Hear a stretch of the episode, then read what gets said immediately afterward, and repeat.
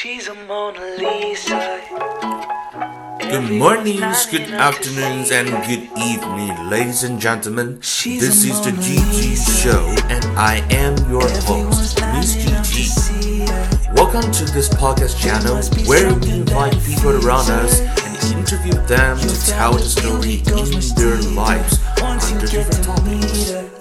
Our podcast is hosted by The First Story, and our channel can be searched on Apple Podcasts, Google Podcasts, Spotify, SoundOn, KKBox, and Pocket Casts. Please give us good review on each platform and five stars on. And now please enjoy this episode. Yeah, and and it's really well, I don't know. We have the we have what we have like 20 around like 23 millions population in Taiwan. And uh, from the first batch of vaccine we received from AZ, uh, from from COVAX, that is that's that's only like 0.3, 0.3 million for the first batch and like two well one or two days ago that we have the second batch from covax and it's also az it's 0.4 yeah.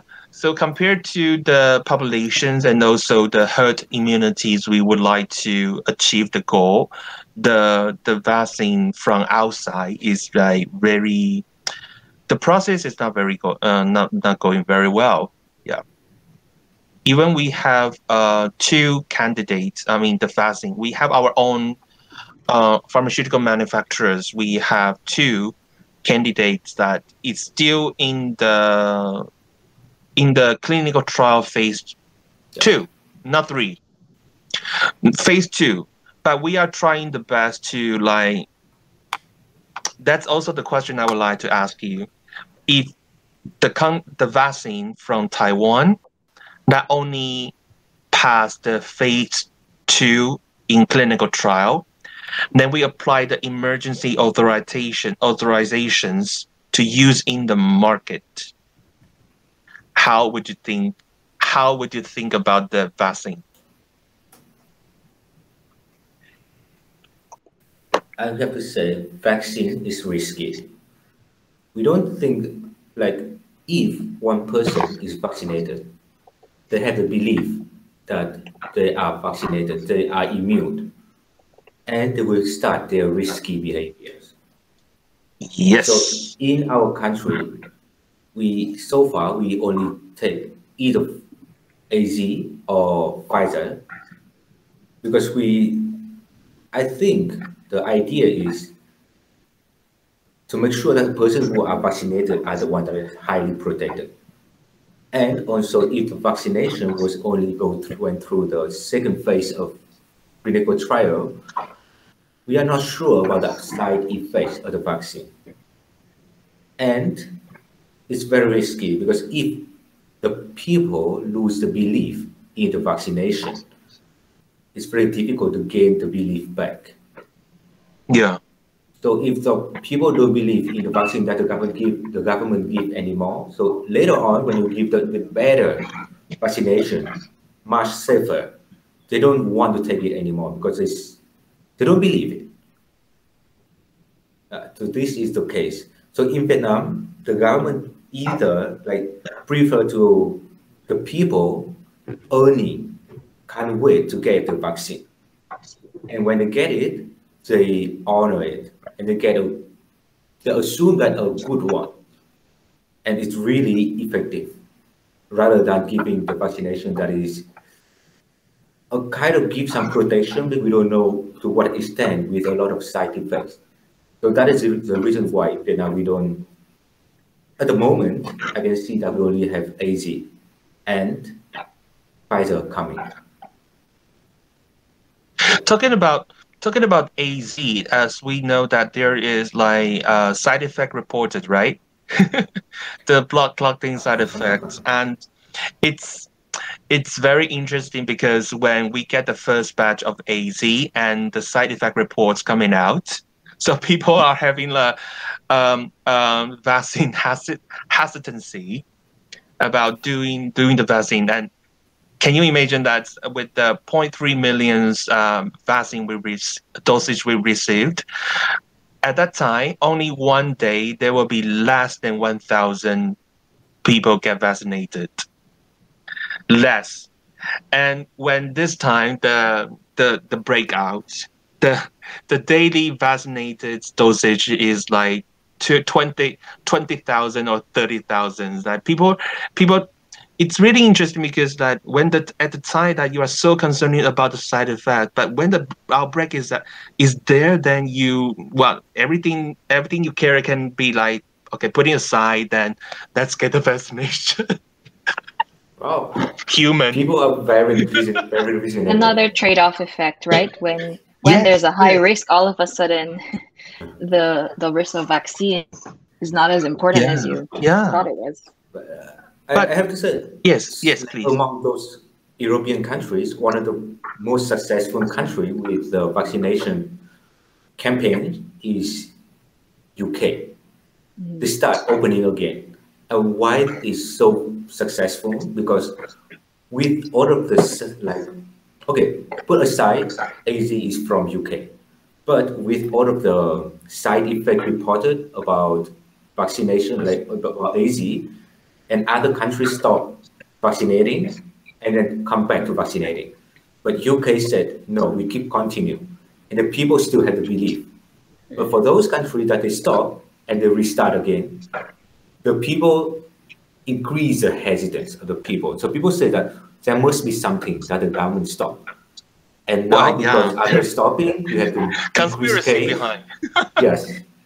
Because we have increased case again, so people don't care about us anymore. They just release the vaccination. So this is all of this stuff. So this is the place where the government need to show their foresee and also the consistencies.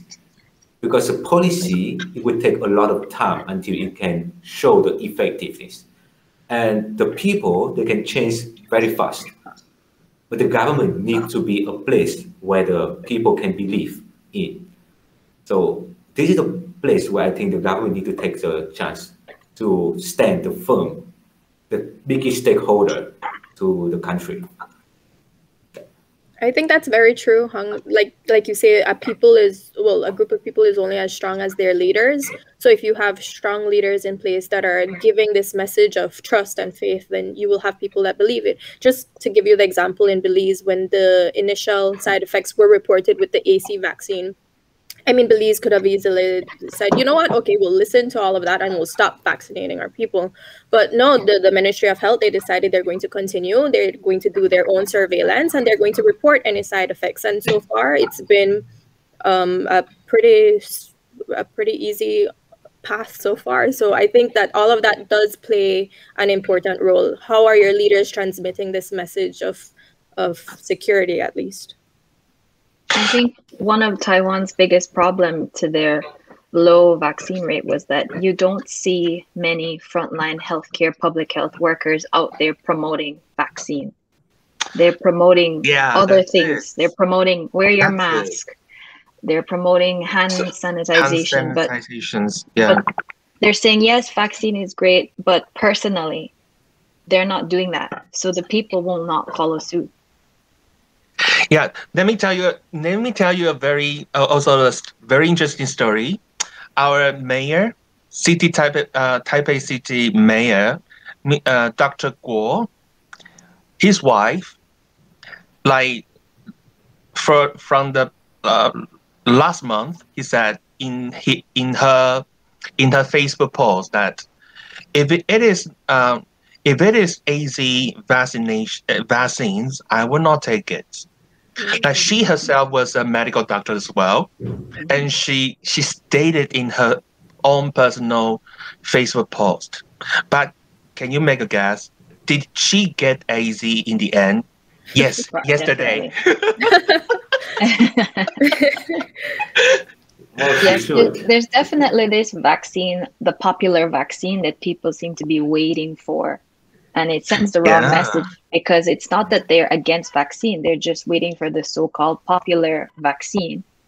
But worst case scenario, they do end up taking that vaccine, and then the people's perception of that vaccine has already been tainted. So it's hard mm. now to get their trust back to say, mm. okay, well, we do want this original vaccine that we had. and can I ask, in currently in Belize, that how is the vaccination progress? I mean, you are using uh, you are using AZ, right? So I, as I know that AZ will require like two doses, one shot and the second shot. So how's the progress uh, in compared to the total populations? Can you can you brief us? Uh, how how is it going now?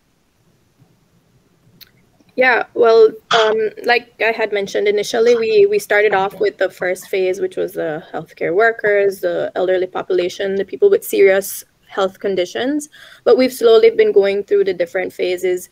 Um, the new one, the Sinopharm, is going is approved for phase one, two, and three. One, two, However, and three. Right. However, um, from like personal knowledge, uh, the the Ministry of Health has been trying to get and everyone to get the vaccines, even if you're not in phase two or phase three category. So they, they've been even telling reaching out to people, calling them at their homes, hey, do you have any family members, any friends that need the vaccine?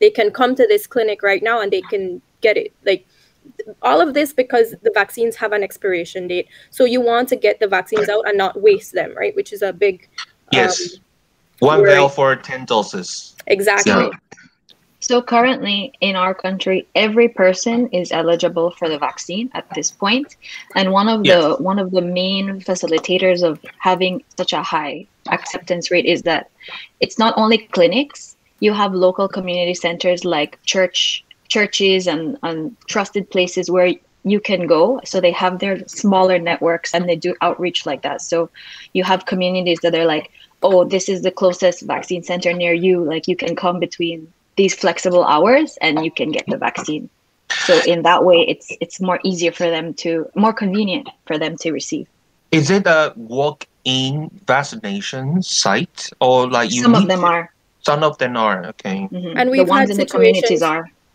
right and we have like for example um, nurses or community health workers that they're actually going to the home so like communities that you can only get oh. to by boat for example um, yeah. in the new like we, we often see in the news that the nurses they're taking their their coolers they're going to these um, far communities and they're administering the vaccines. So i think all of that has uh, contributed to the relative success that we've had with it.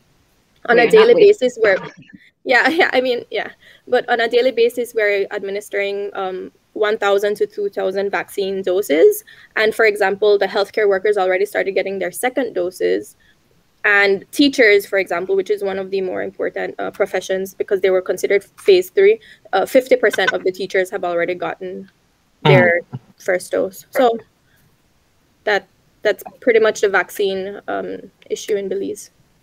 Yeah, and also the providing, well, receiving the steady provide of uh, vaccine is an is a very important issue. Like the the, the the the worst case is like Taiwan because we didn't receive it we didn't receive it like regularly or like in the in the proper steps.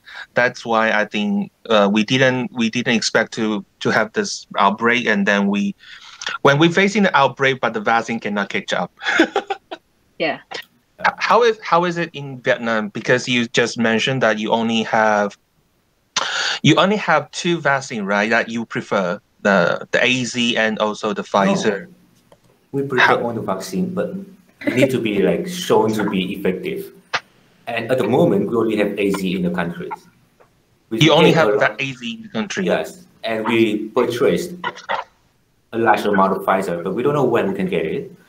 And uh, we don't have situation in Vietnam. Everyone, have... everyone is still waiting for Pfizer. And we, I don't know. I know what's the problem with them. well, vaccine popularity. It's just the It's popular in the West because on AZ, I think the big producer is uh, India. They're already like trying to save oh. it for the country first. And oh, on, okay. Yeah, yeah. The big companies in, in India, and also we know that we can get AZ from COVAX, but for Pfizer, many people, many government need to directly negotiate contact with, with the, the manufacturer. Yeah, and. Uh, the situation is uh, if you get Pfizer vaccination, so where can you get the vaccination? Because already it's like it's in Malaysia, they already have Pfizer and AZ at the same time. And this is a place where city people get Pfizer.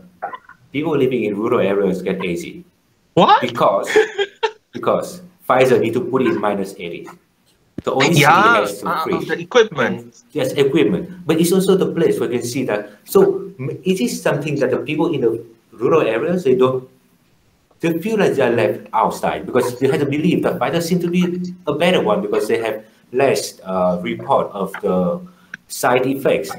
So it will cause some like some conflicts in the countries. And people will think, oh, so you are discriminating me.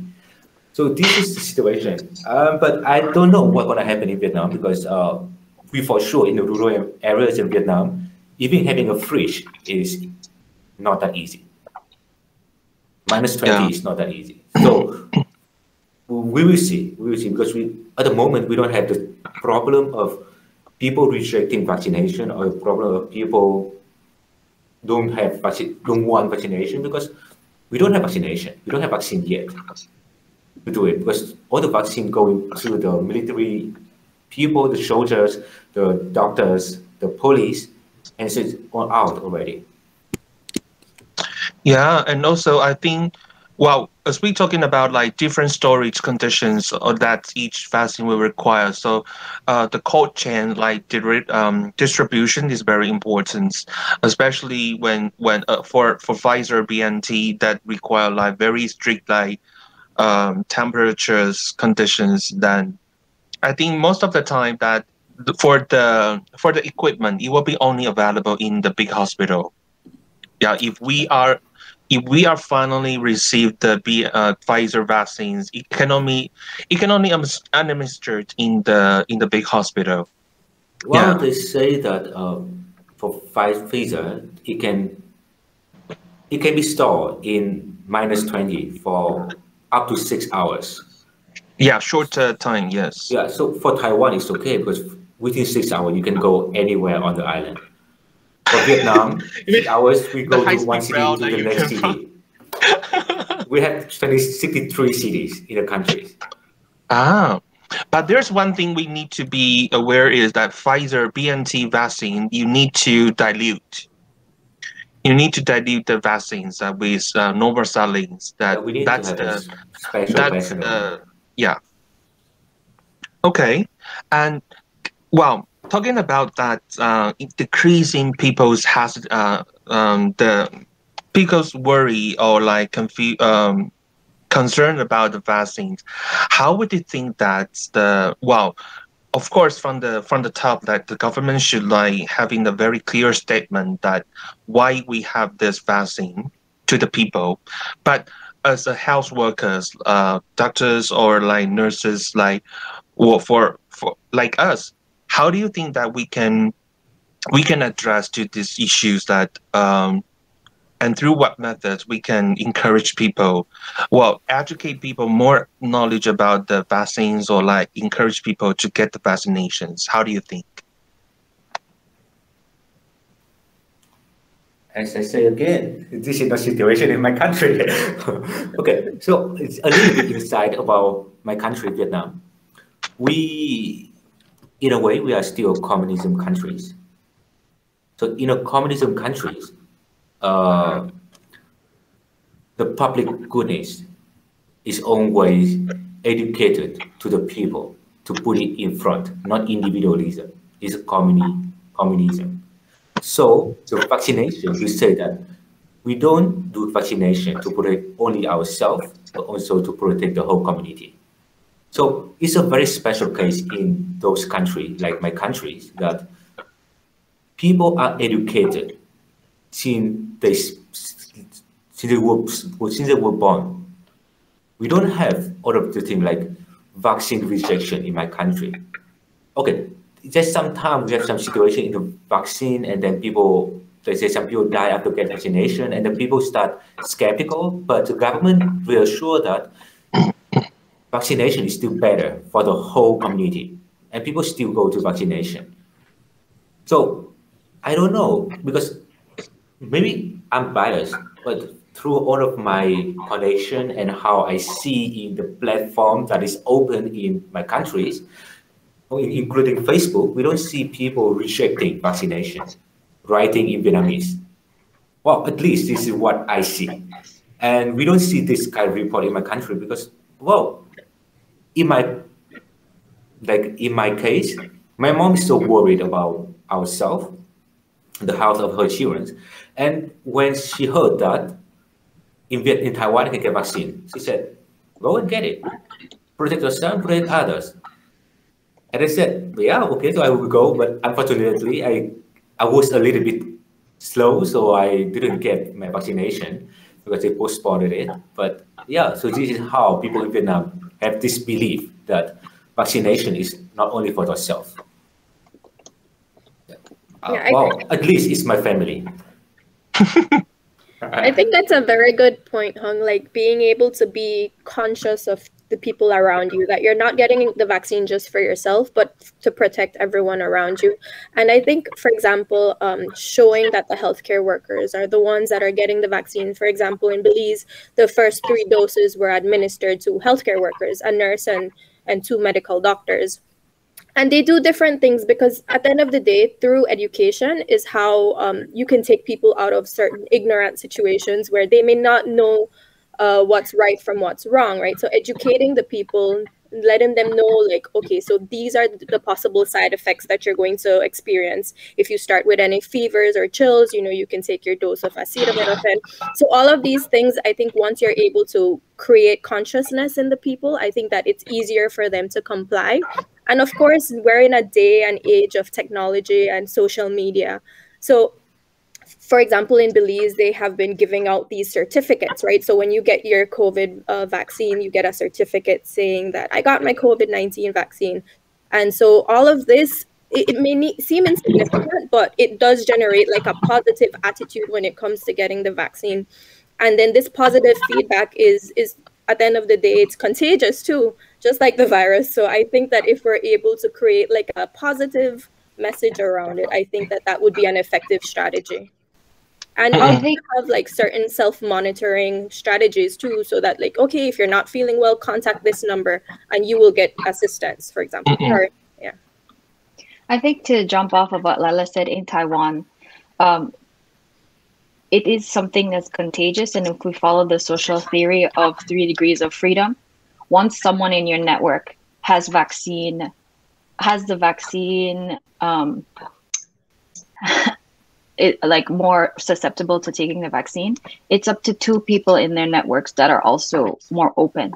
So with social media that we have, if you if you target different groups to be more open about yes i've taken the vaccine you will see that there's kind of like a wave effect throughout society about them being more open to taking a vaccine Yeah, yeah. And I think that especially during the um, during this time that we have having having difficulty that going out, and we have certain like strat, um, policy that uh, prevent people from going out like freely.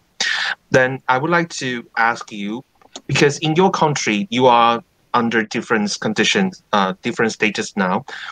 Um, let me make a scenario for you that when when there is still outbreak and when you need like medical services like consultations who are the people like around you or like in your neighborhood communities you would first go to ask for consultations like what should i do and what can i do? Who are the first person? Probably it's the medical professionals like like Laila or like uh, any others or like who are the who are the first one that you go to get the consultations? How do you think? My mom. What Well, Example, I mean, please, boy. this means medical medical consultation yeah, everything mom can fix. Okay, but to be honest, uh, I, I live in a big city. I live in a capital city. It's uh, very easy for me to get all of the information and get contact to the hospitals. And I can see that uh, this is a problem of my country that uh, many people don't have the belief in the hospital healthcare facilities in the primary background, primary levels. So they always oh, yes. go to the governmental hospital to look for the health service. And that is a place where we need to have a long queuing, long waiting line. And uh, to be honest, if you ask me, even I live in Hanoi, I live in capital city, and you ask me, so if you have health problem, what should I do? I said, I will go to the biggest hospital of the country. I will wait in the line and I will wait for the doctors. So this is the situation in my country at the moment. So people, even we know that we have some good hospital, good doctors in around our areas, but we still go to the big hospitals because we think that it gives us more certainty that we have a good treatment. But I think this is a thing that should be changed by the belief of the people. And the government also need to promote the primary health care system. Yeah, but I, it's not a thing that we can change over the night. I think for our country, when cases were high, we had the so every so often there would be press conferences with updates of the regulations and the cases.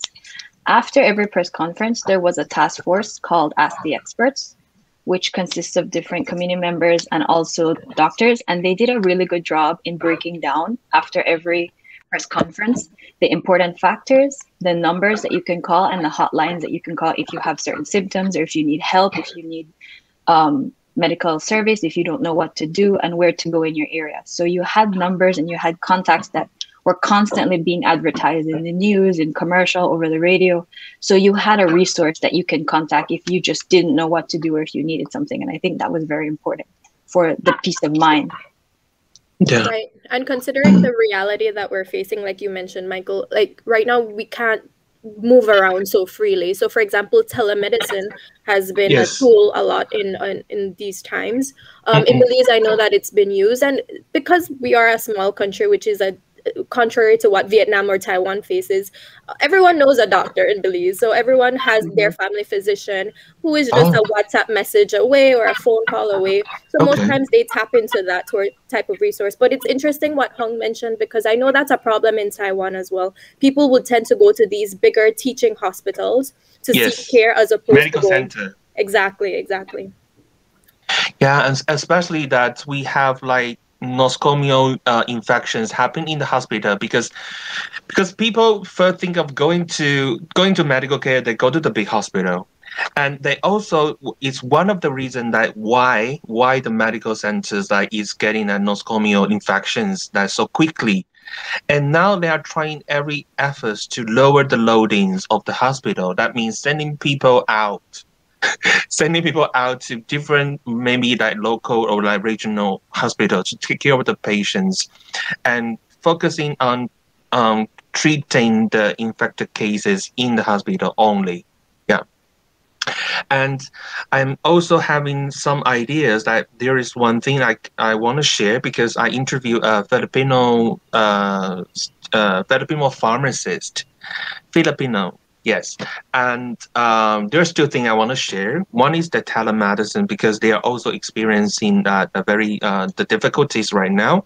So the government is losing losing their restrictions on telemedicines because well people can people can approach uh, can go to the website a platform that there they can see the doctors through the tele to the telemedicine platform and also they are giving out the electronic prescriptions I, I don't know how it uh, how it functioned actually, but but that seems like a um, a platform that you can see the doctor face to face, even through even it's through online, and you can still get the medication prescriptions that you can bring the e prescriptions to the community pharmacies to get your prescription medications. Yeah, and the second scenario I would like to ask you is that because um, my background is pharmacy, and um, when it comes to like in your countries, when it comes to like medical consultations or like uh, asking for information about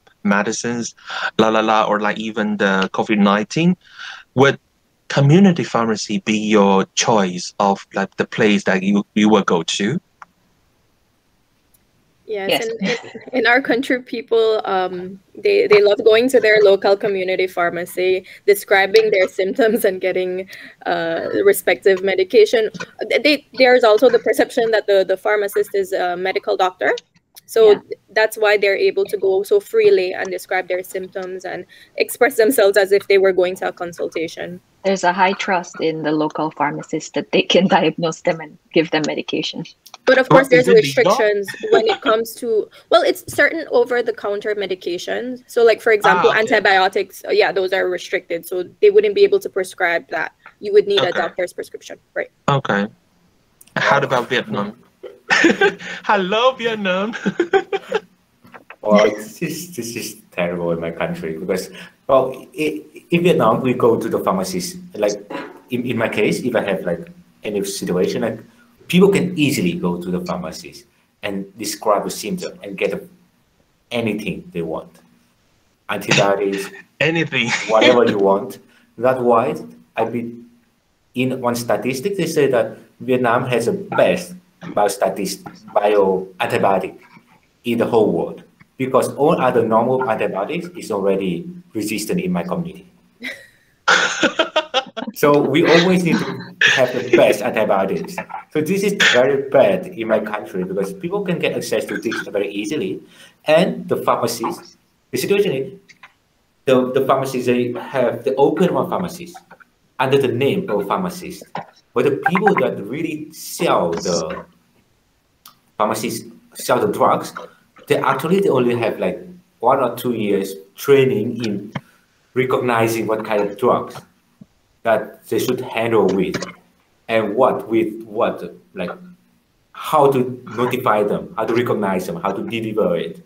So many of the time they give the over prescribe the medication for the people. And always they have one belief that antibiotics solve everything. Mm-hmm. So i believe when i was a kid i got a lot of medication I got a lot of antibiotics I think Wow, that's you so guys funny have that- strong livers. so I- I just wanted to bounce off that too. So I did my um, practice in Guatemala, which is our bordering country, right? And it's interesting that you said that, uh, Hung, because for example, where I did my rural community practice, there was like a local shop that was next to my clinic. You know, you can get low, uh, like little stuff, your soft drinks, your chips, your basic necessities. And I remember seeing like amoxicillin and azithromycin there and I was asking the oh. shopkeeper, like, can I just buy that? He didn't know I was a doctor then. And he said, yeah, yeah, how much do you want? So I feel like at least maybe Vietnam hasn't gotten to that, right? That you can oh just get no, it. not, not yet not, not, Not there yet, not yet. yes not yet people don't dare to buy this kind of stuff in that place they It was need to go incredible. pharmacies Yeah, yeah. I mean, even in Belize, uh, we don't have a regulation. I know people go to the pharmacy with their shopping list, and there's no limit on how much you can get. If I ask for medication, they don't say, they ask me how much, and I could say, oh, I give me two weeks worth of something, and they're like, okay. There's no. Oh, but the antibiotics are, are regulated though, Gar. The, the antibiotics are. At least that. not not at every Okay, pharmacy. so one story is about my brother-in-law. My brother-in-law is a medical Doctor. doctor in Vietnam, and he came to Taiwan, and then his son has some situation, and he know what medication can solve the problem. And his son is not, is a traveler. They're tourists, so they don't have any health insurance. So he just directly went to the pharmacist and says, uh, "I cannot give you this," and he said, well, I cannot give it to you because we don't have prescription from a doctor. But well, but my brother-in-law need to show all of his medical knowledge to persuade him that my brother-in-law is a medical doctor.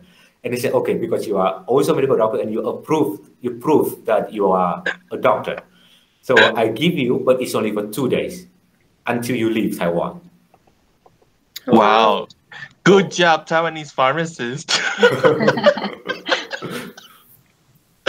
well, uh, I'm talking about community pharmacists because um, um, since we are having the outbreak now, so I mean, um, the the far, uh, the National Pharmacists Association is now is now exercising on stress uh, stressing about the function of community pharmacy can help. So uh, one of the one of the strategy they are offering, they are telling the public is that when people come to the pharmacy, come to the pharmacy to ask for uh, antipyretic drugs to lower the the fever, asking for the drug for the drug, um, the pharmacy should be cautious.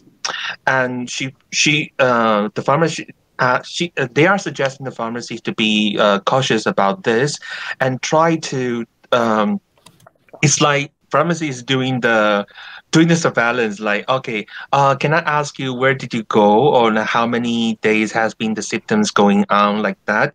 So at the time, pharmacy can help like uh, redirect the people, redirect the persons, like not giving the drug, but like directly suggesting to go to the the the testing site or like to the to the hospital emergency department. That's that's one of the things that uh, the National Pharmacy Association is trying to do. Yeah, because f- for for people's um, like for myself, like for people's in Taiwan, I think um, community pharmacy is really uh, really embedded embedded in the community, and um, people would usually or like uh, were getting were used to like go to the pharmacy to ask for the medications, even it's no matter it's the over the counter drug or like it's the prescription drug behind the wall. yeah. And there's one thing that we are discussing now is that well, this is a third scenario that when we uh when many of the country is rolling out the vaccination plan, um, how would you think would be speeding up the process of like, okay, assuming that we are getting enough amount of vaccine, uh, but the, the best way is trying to get everyone vaccinated. And how would you think that could be the process that help with the speed? And in thinking about this, would you be considering community pharmacy or like pharmacists as being one of the vaccinator, like giving the shots, giving the jab to the to the person in need. wow, I I don't agree. You do not agree. agree. I don't agree. Because the situation is, we still believe, we still know that vaccination is not, they have side effect. And it's not because of vaccination itself. It may be because of that person. They have some shock after getting vaccination. And we cannot just directly give them vaccination in the pharmacies. It should be done in the hospital where if anything happen, you can give them the first aid. You can give them some save their life. It's better that you do it in the pharmacies and then if anything happen, you need to wait for the ambulance to come and that is too late already. So, uh, but uh, I read something on the news in the USA. If you get vaccination two times, you get fully vaccinated, you can have a lottery draw and one million US dollar. so it's recruiting people to get the vaccination. So this is also a way. Yeah. Yeah, I think it's interesting because humans we like rewards. so having some sort of incentive does make it more attractive. I, I understand your point or what they're trying to do by tapping into that source of the community pharmacist. But you know, I do agree with Hung too. Like you can't control an anaphylactic shock. And so having the resources, both human and medical resources in place should in case an emergency happens is the ideal situation. Even though it may be a low percentage, why risk it, you know? Um, I think there's there are better ways to go about it, providing incentives, providing some sort of um, positive feedback for the people that get the vaccines. But maybe it would be best to keep it in a medical setting. Karina, do you have other things that? No, I, I agree because uh, in our region, not in our country, but in our region where they do this sort of community outreach of giving the vaccines, there's been some cases of um, error in in administering the vaccine. We've had cases of empty syringes where they just they don't they fail to provide the vaccine to the people or they overdose them with the vaccine. And so we do have these human error cases that make you stop and question uh, is this something that we really want to push if we can control it in a in a more medical environment? Yeah um, I mentioned this because um, from the study, oh, okay, from the news report or like from the from the studies that, well, um, we are having a research group like doing their um, doing the literature like review. Like for example there is um, international pharmaceutical federation associations the this um the this is the biggest like pharma- pharmacists associations around the world is the global one. And starting from 2016 they have doing the survey about like um, asking their member country they have like 200 um, 200 something uh, member countries around the world. And until now until now there are 50 countries around 50 countries that it's um, for the vaccinations. Uh, when we're talking about the vaccinations we are at we are talking about three kind of role that pharmacies can play.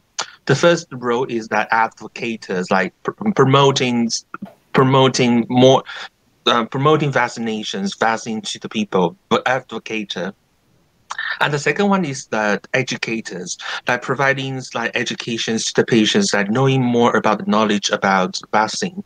The third role is vaccinators, like the, the one that really doing the injection.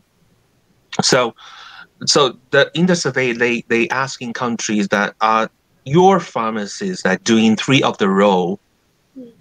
that um, in the survey from now, from the, the survey from 2016 up to now, 2020, there are 50 countries in the world that the pharmacist is given out the three roles to the to the to the people, and um, and uh, why we are talking about this is because that uh, uh, pharmacists know about drugs, right? And I think one of your concern is uh, probably when there is some like emergency conditions that probably the pharmacist cannot uh, cannot help, or like he he will need to be sent to the ER like right immediately.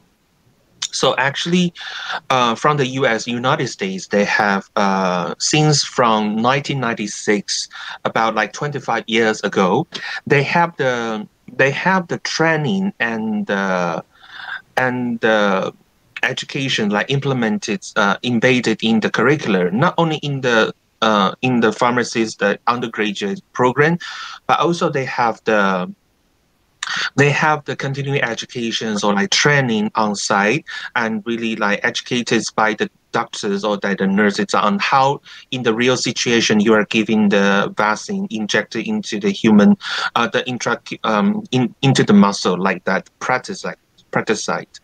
So overall, and as you may know or may not, that for what US is doing now is that they they are having the the same situation like what India is is uh, is facing now.